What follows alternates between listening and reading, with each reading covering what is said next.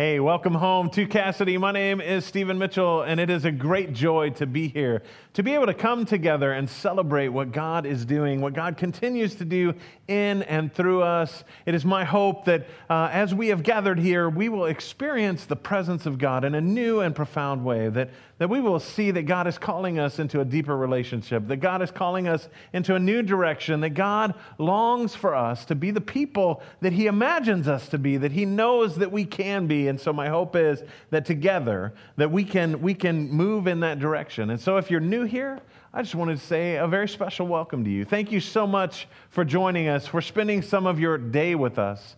Uh, our hope is that you will connect with God in this time as well. And, and we realize that we're not perfect, but we know the one who is, and that's Jesus Christ. And so we want to invite you into a relationship with us as we join in a relationship together, striving to be more like Jesus, striving to be uh, made more and more into the image of Christ in this world, so that we can be his hands and his feet, so that we can share the love, the grace, the hope and the peace that God offers to each and every one of us so that we can share that with those outside of a relationship with God so that all of us can come to know the radical love and grace of Christ. That's one of the reasons why we've been talking about this new sermon series, the idea of, of a reset. Uh, it's New Year's, uh, and it's, uh, well, not New Year's today, but it's a new year. We're in January, and we're looking at how we can reset our lives so that we can be more like Christ, so that we can maybe take seriously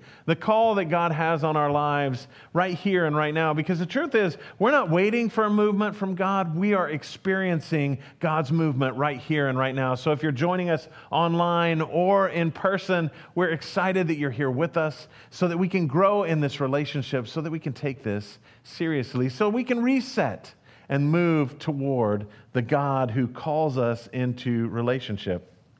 I don't know if you know this about me, but I am notoriously bad with direction. Uh, not, not by taking direction when somebody tells you that, I just mean navigating. I'm horrible at it. When I first got here, we, we, we joked about the fact that I always uh, have to have a navigation tool up so that I can get to where I need to go. Uh, and that was a couple of years ago, and things haven't changed. Uh, now I know some of the basic places I need to get to, and I can do that without using uh, uh, a Google Maps or some kind of a navigation device. But but the truth is that I need that more frequently than you would probably want to know about. Uh, I, I, use that uh, to get to places that I'm familiar with. Sometimes I try and play it off. Like I tell people, oh, yeah, I, I'm just using it in case there's an accident you know, or in case there's something that, that you know, would, would cause my time to be, uh, to be not spent in the best way because I'm sitting in traffic or, or behind an accident or something like that. But the truth is, most of the time, I just need it to get to where I'm supposed to be going.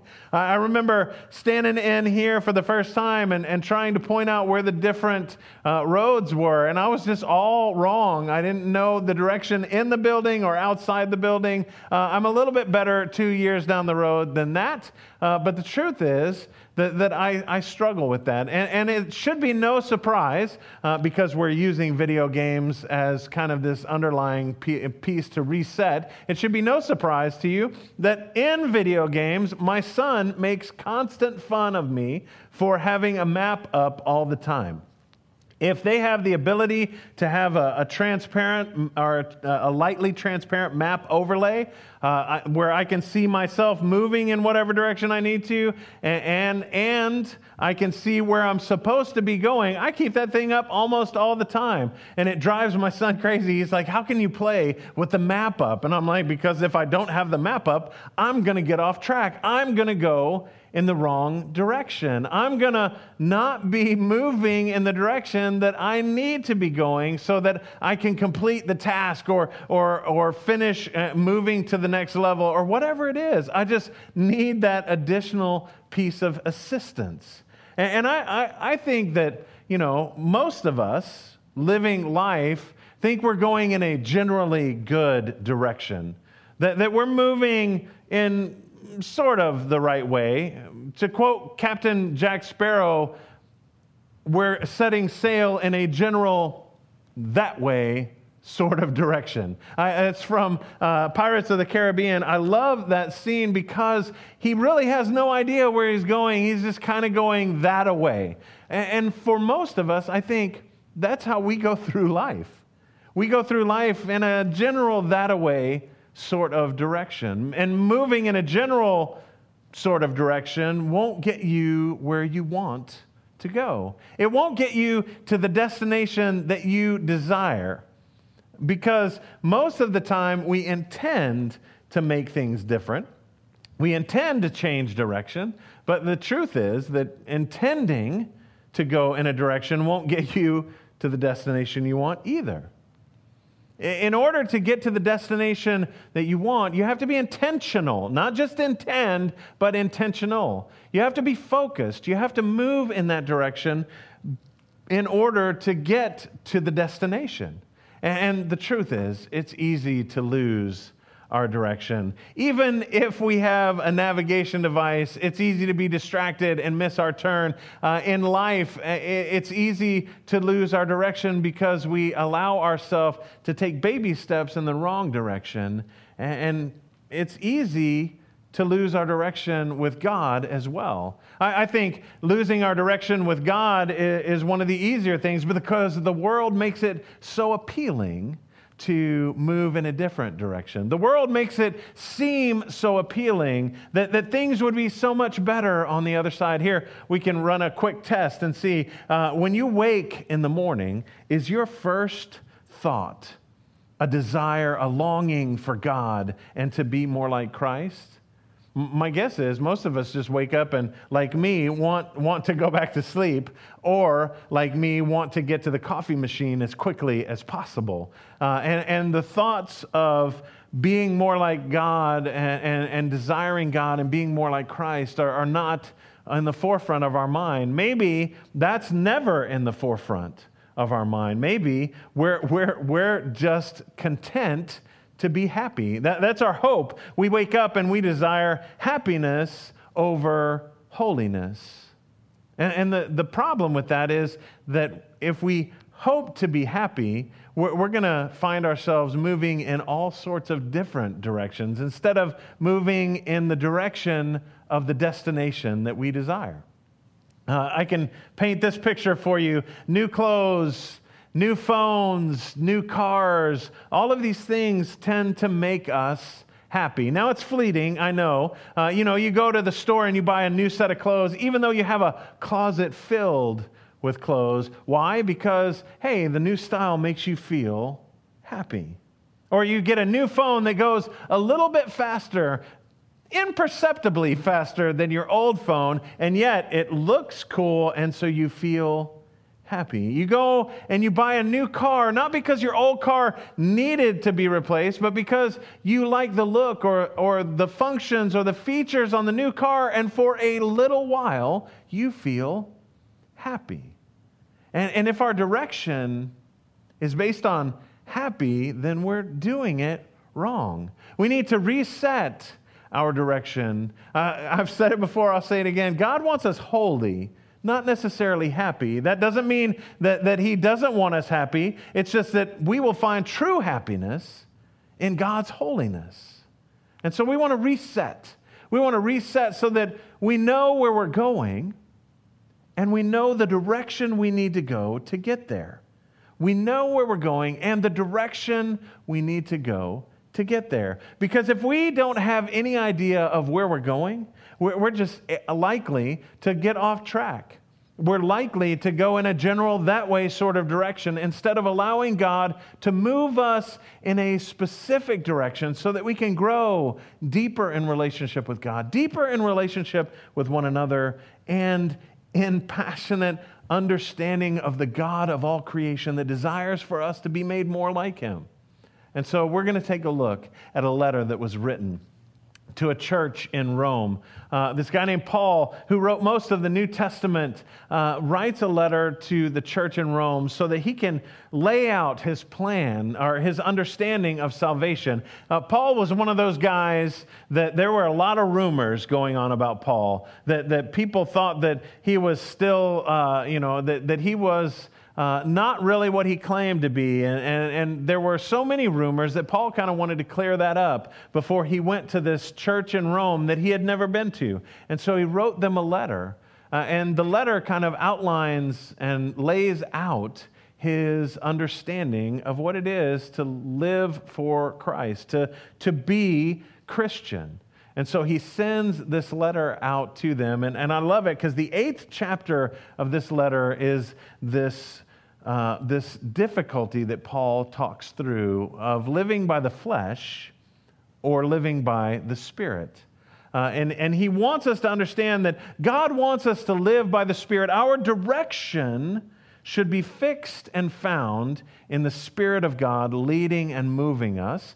But our, it, it leads to our destination, which is resurrection with Christ. The direction of the flesh, however, Paul says, is, is the wrong direction.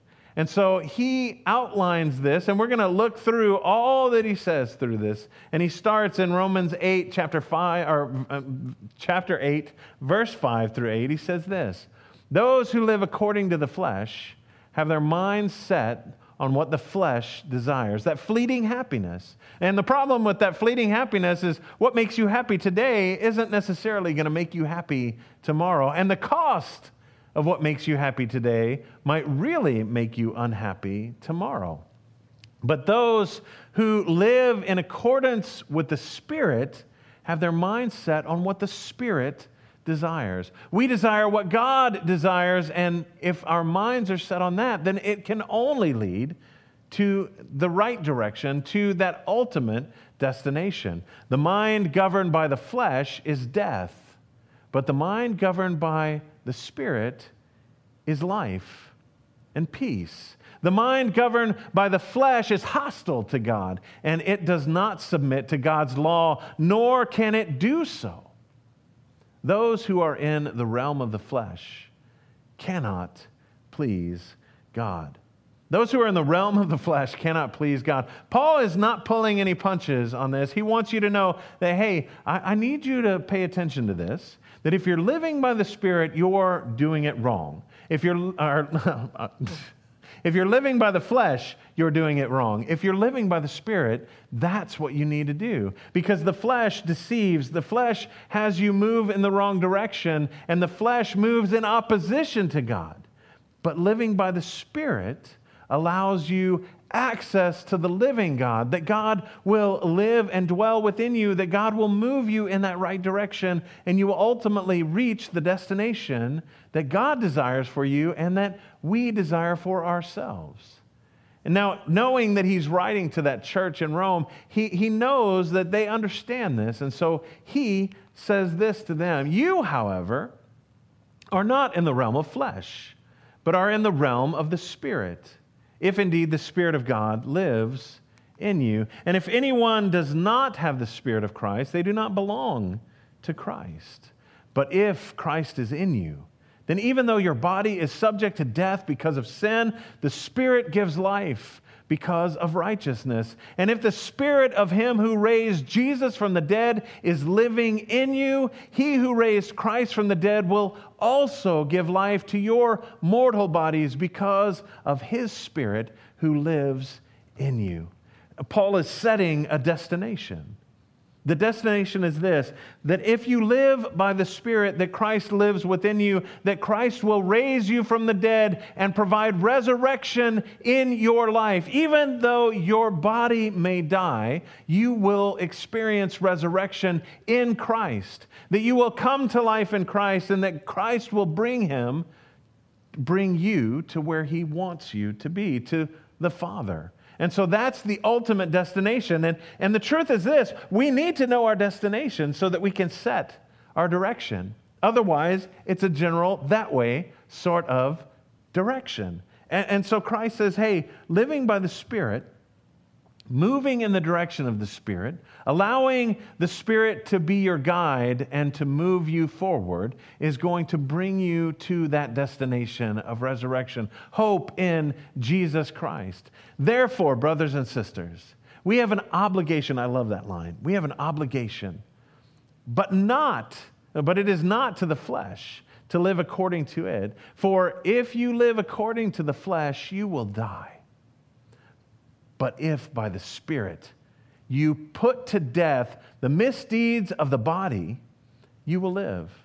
Now, I realize we don't talk like that too frequently. If you put to death the misdeeds of the body, what Paul is saying, if you accept the gift of Jesus Christ, and you live in that new direction, heading in that, to that new destination, that all things are made new, that, that God in you is overcoming the brokenness that is in the, the, the spirit of sin, the spirit of the flesh that is in you. It instead is the spirit of God Himself that is in you, and that moves you in that new direction. And if you put to death, Paul's words, those desires, that lifestyle of just trying to bump along and be happy in that general direction and instead embrace a true life in Christ, everything can be made new for you.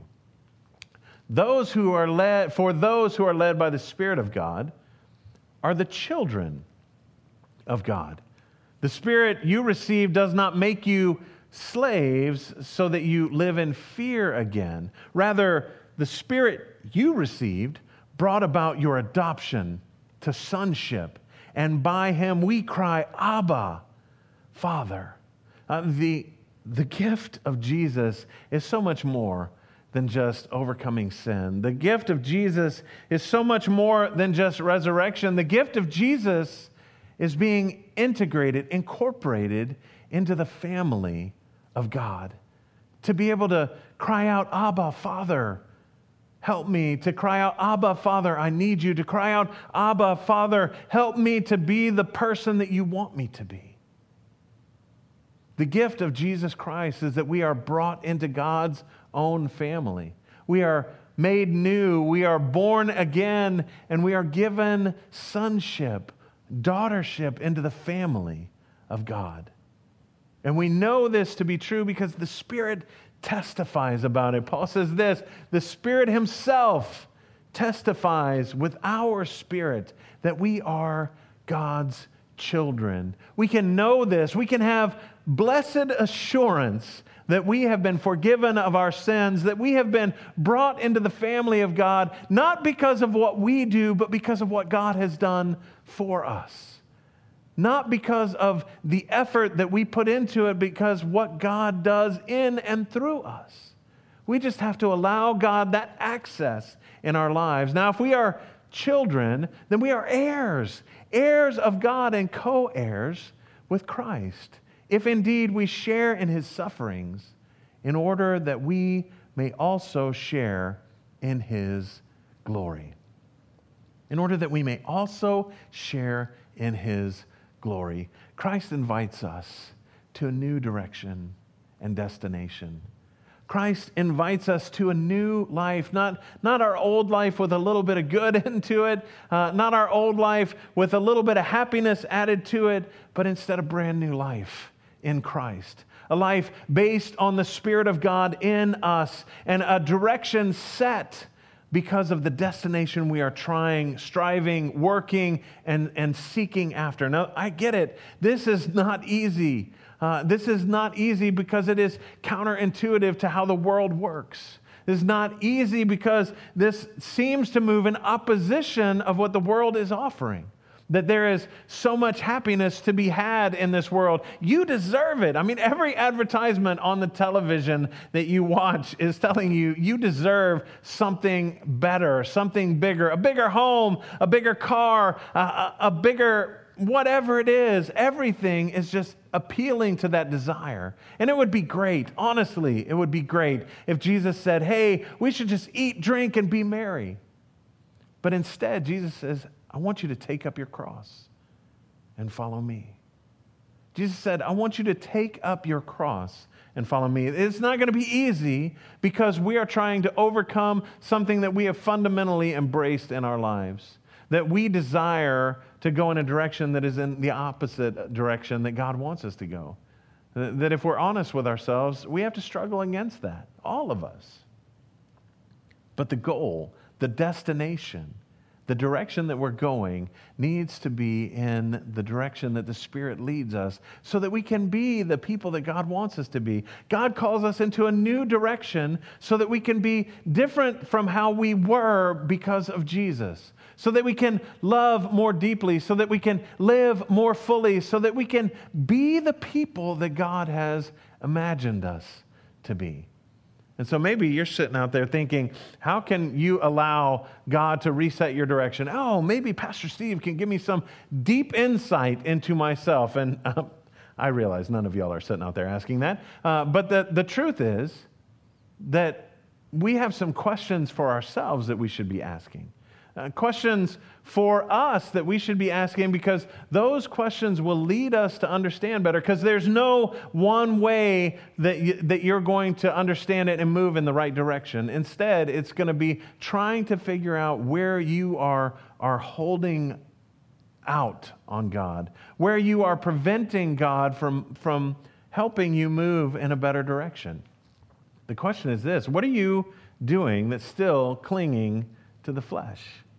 What are you doing that's still holding you back? What are you doing that's not allowing God access to who you are? My guess is God has already revealed that to you. Uh, God is good about that, that you know already intuitively what it is that you're holding back. Maybe, maybe it's your finances. Maybe that concerns you too much to allow God access to. Maybe it's your relationships Maybe it's how you spend your free time. There are so many things that could be that are distracting you. That's the question that God is asking you, and that's the question that we have to ask ourselves. What is it that we're still clinging to in the flesh that we should be surrendering? And the second is similar to it. How can you surrender your life more deeply to Christ? How can you offer Christ everything, every piece of who you are? And then finally, what is holding you back? Is it a fear of change? Is it a fear that God really isn't there? A lack of trust that God will do what God says He's going to do? How can we trust God so much with the destination, but we don't trust God enough with the direction? We need to allow God into our lives so that God will set our destination and help with the directions. God is our perfect GPS. He helps us to move in the direction that we need to go, and it always keeps us on track. Sometimes rerouting us around problems, but sending us always toward the destination. And the destination is never just happiness, the destination is holiness. I, I remember when I grew up outside of the church, I, I sought so much to be made, uh, to, to be my own guide. I, I, I wanted to go after happiness over and over again. I sought to be happy instead of seeking to be holy. I, I sought to, to pursue time and again something new, something that would bring me that, that quick burst of happiness, although it was always fleeting. My guess is you've experienced that as well. And, and my hope is that you will understand that, hey, we need to move in a new direction. As, as God has called us this new year, let us reset our lives, refocus our minds on Christ, reset our, our faith in Jesus, and reset our direction so that we can reach the destination that God has in mind for us. My hope is that you'll join me on this journey, that together we can be made more and more in the image of Jesus Christ. Let's pray. Gracious and Almighty God, we give you thanks for the gift of Jesus Christ and for the hope that you give to each and every one of us. Help us, Lord, to be made more and more like you. Help us to embrace the, the promise of Jesus, the promise of resurrection, the promise of new life sonship and daughtership into the kingdom of God, heirs and co heirs alike. Help us to, to realize this. Help us to set this as our destination. And then, Lord, help us to kick it into gear, to follow you in that direction. Be our guide, our lead. Show us the way that we should go that leads to eternal life. Let us live by the Spirit and not by the flesh. Let us be your hands and your feet. And let us love boldly the people that you have called us to and the hope that we can be made more and more like Jesus Christ now and forever. Let us pray this together in the name of Christ. And all of us agreed and said, Amen.